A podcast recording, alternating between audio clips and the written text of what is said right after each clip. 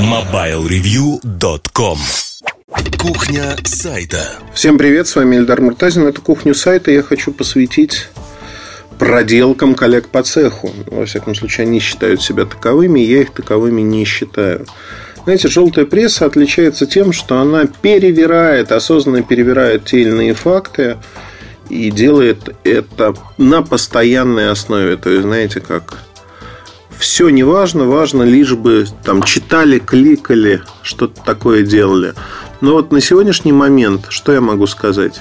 Могу сказать, что э, несколько ресурсов скатились, на мой взгляд, в полное, ну, я приличное слово скажу, в полное ничто. Там айфон точка ру, э, этот ресурс, ну там всякое бывало на нем, но, как написал один из читателей, очередная отметка вниз, она пробита. Потому что, когда в России запустился Android Pay, на многих китайских телефонах он не заработал. Не заработал на Xiaomi, не заработал на Meizu и прочее, прочее. Ну и когда появляется статья про бомжей, которые возмущаются, то есть бомжами назвали пользователей Android. Конечно, она вызывает реакцию у людей. Почему? Ну, потому что так нельзя. Это не просто оскорбление, это неприкрытое оскорбление людей. Ну, во-первых, они не являются бомжами, да, если по фактуре говорить.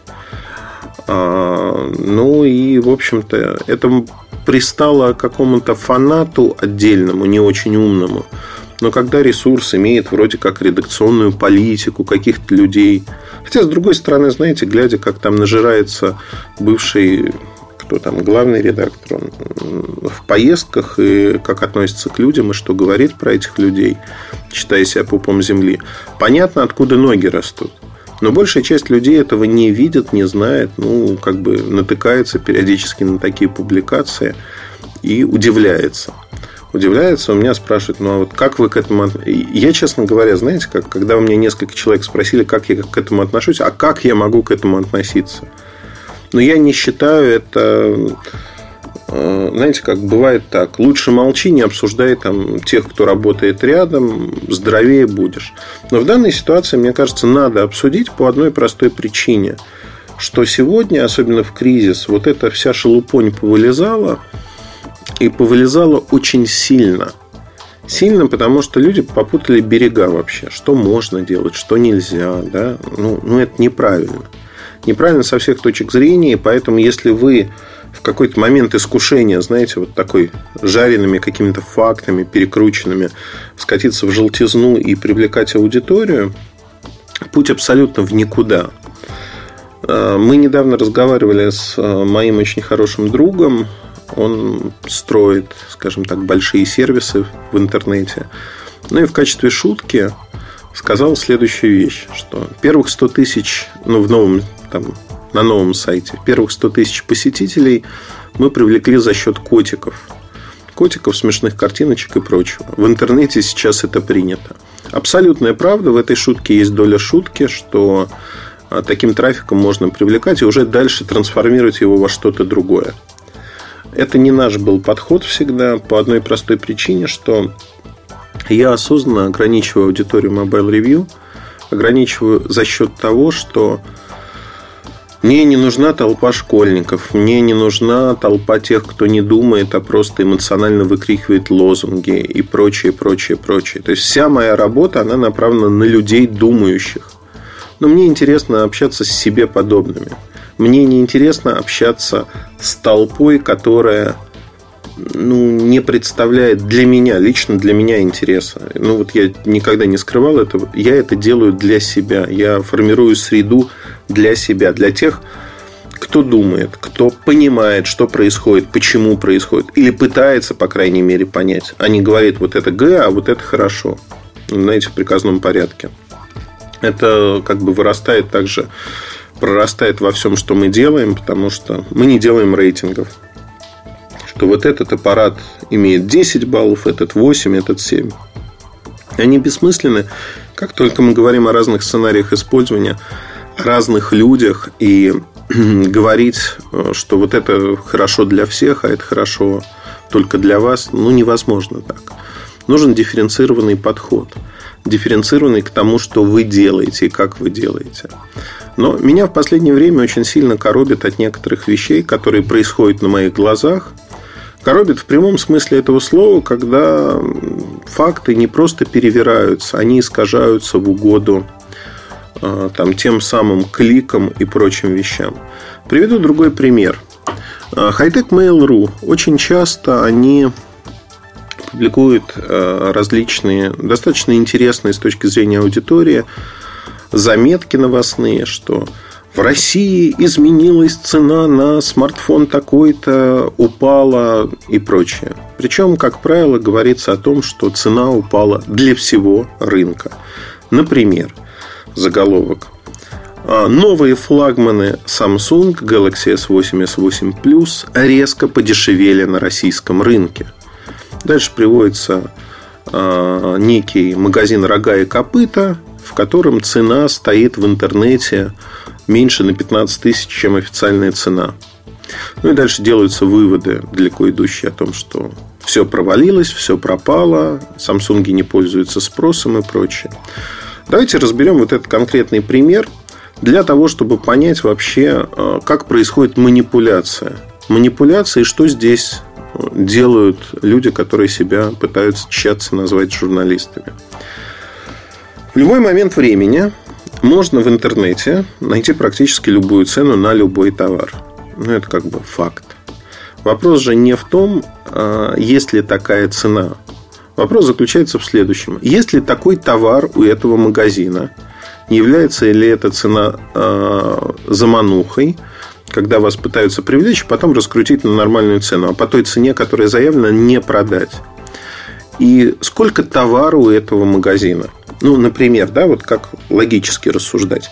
Если на рынок поставлено сто тысяч устройств, и девяносто восемь тысяч восемьсот устройств или там девяносто девять тысяч устройств продается по рекомендованной розничной цене, а тысяча устройств продается по цене ниже, то является ли обвал цен вот для этой тысячи устройств таким, что можно говорить, что цена на рынке снизилась? Там можно посчитать, какая будет средняя цена с учетом этой тысячи штук, насколько она изменится в рублях, да, от шестьдесят тысяч средней медианной.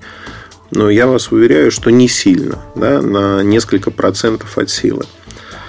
И здесь возникает вопрос, а зачем манипулировать? Да? Манипулировать для того, чтобы сказать, что «О, все поменялось, неудачная модель» и, или что, да?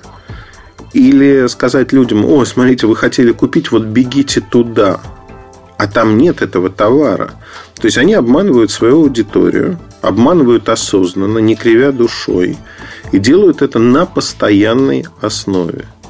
Почему? Потому что это вызывает какие-то обсуждения как раз-таки школьной толпы, которая не рассуждает, она не побежит покупать, у нее нет денег, она не хочет этого покупать.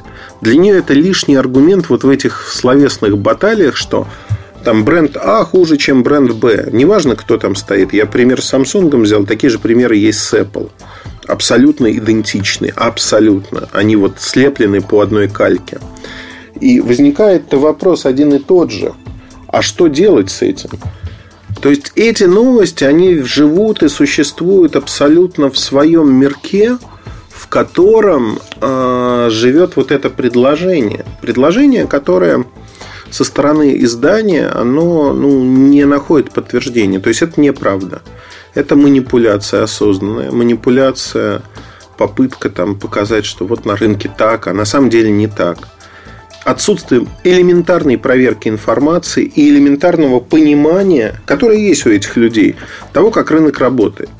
То есть они осознанно корежат информацию в угоду тем самым кликам, прочтениям и прочему. Приведу другой пример.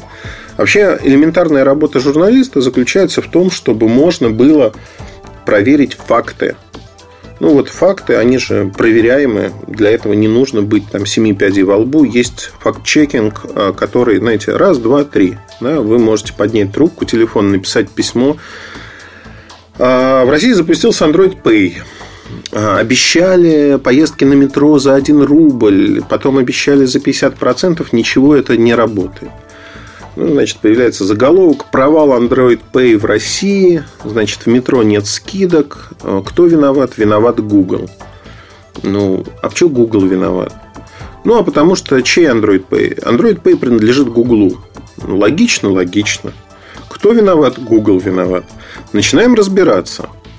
То есть, когда мне рассказали про поездки за один рубль, я сказал: ерунда какая-то. Я в роллауте вот для этого сервиса ничего подобного от компании Google не видел. Я видел пятьдесят процентов скидку в Burger King на какие-то бургеры. Я видел скидку на Аэроэкспресс в Москве пятьдесят процентов на одну поездку в течение дня. Все это я видел. Но я не видел поездок на метро за полстоимости или тем более за рубль. Я начал разбираться. Ну, мне было интересно же, а вообще, где, откуда ноги растут. Метрополитен, внимание, это важно. Метрополитен захотел попиарить себя на фоне запуска модной технологии, присобачился к ней и не смог этого сделать. Ну, не смог по каким-то причинам. Банк-партнер им отказал. И тут возникает вопрос: а Google-то тут при чем? Ну, то есть, условно говоря, я там пельменные беляши от Ивана Муртазина запускает э, Иван Муртазин, потому что меня так на одном из э, кто не знает истории, один из телеканалов, корреспондент, пересобачил мое имя, назвал Иваном. И я шутил какое-то время, пока был в Питере, на эту тему, что один день из жизни Ивана Муртазина. Ну вот, беляши от Ивана Муртазина. Вот я открываю и заявляю в рекламе, что вот все, кто платит Android Pay, получат скидку на мои беляши девяносто девять процентов. Приходят люди ко мне, платят за мои беляши, а я им говорю: слушайте, в течение месяца вам все вернется. Вот зуб даю. Ничего не возвращается. Полная стоимость. Люди возмущаются. Я говорю: слушайте, ну это вообще не я. Ну, как бы Android Pay не работает. Это они облажались. Ну, то есть, так можно представить картину мира. Но она будет извращенной, неправильной. И более того, это обман. Осознанный, невитиеватый обман, с помощью которого манипулируют общественным мнением. Манипуляция, она очень понятна, проста и лежит на поверхности. Зачем это делать? Вы знаете, меня это убивает с точки зрения того, что, ну, казалось бы, да, есть некая цеховая солидарность, когда люди, занимающиеся одной профессией, они сидят в одной лодке. И нельзя гадить в этой лодке, нельзя делать так, чтобы гадить на профессию. Ну, ну это вообще глупо со всех точек зрения. Но по факту, вот по факту, если смотреть на все это, выясняется, что эти-то люди занимаются совершенно другой профессией, не тем, чем занимаюсь я. Они не журналистикой занимаются. Они занимаются привлечением кликов, нагоном аудитории и прочим. Абсолютно другими вещами. То есть, они мне, по сути, уже не коллеги. И никогда таковыми не были, к слову сказать. Потому что они вот показывают высокий уровень мастерства в подготовке таких желтеньких фактов, которые переворачивают с ног на голову. И таких примеров постоянно очень много. Я привел просто самые типичные примеры последнего времени, про которые можно поговорить и объяснить, что это такое, да? От грубости в заголовке, когда э, провоцируют некую эмоцию сразу, изначально, до осознанного, осознанного коверкания фактов в угоду тому, чтобы люди... у людей создалась совершенно другая картина мира, чем она есть на самом деле. Причем опираются как раз-таки на ту толпу, которая, ну, максимально, скажем так, не думает, не размышляет. И если я считаю, что для любого издания, для любого журналиста одна из миссий, вот одна из целей, да, это образовательная, вам нужно воспитывать свою аудиторию с точки зрения того, что вы даете. Учить, показывать. Не надо быть миссионером ни в коем случае. Но когда вы разбираетесь в той или иной вещи, в тех или иных явлениях, процессах, вы можете об этом рассказывать. Вы можете это показывать. И это может быть интересно людям. Там серия диванной аналитики она хорошо демонстрирует то, что людям это интересно. Интересно, как работает рынок, как работает рынок, аналитика, как это все взаимосвязано. Та же самая кухня сайта, которую вы сейчас слушаете, она крайне интересна как формат. Люди говорят: я слушаю ваши подкасты, потому что мне так интересна кухня сайта. Вот это все, что происходит, как происходит. Во многом это философские рассуждения. А куда без философских рассуждений? Мы же живые люди, мы живем и действуем согласно нашим представлениям о прекрасном. И это, в свою очередь, не побоюсь тавтологии, тоже прекрасно. Ну, а мой призыв, он очень простой. Видите вот такое коверкание фактов? Просто проходите мимо. Проходите мимо, не надо спорить, не надо кликать, не надо вступать в перепалки. Ради этого все это и затеяно. И до момента, пока... Да, людей много, кто-то будет реагировать. Но самое простое, знаете, вот вы же на улице, если увидели кучу неприятную, вы в нее не наступаете, вот и тут обойдите. Старайтесь этого не делать. На этом все. Удачи, хорошего настроения. Всегда ваш Эльдар Муртазин. Пока. мобайл ревью точка ком. Жизнь в движении.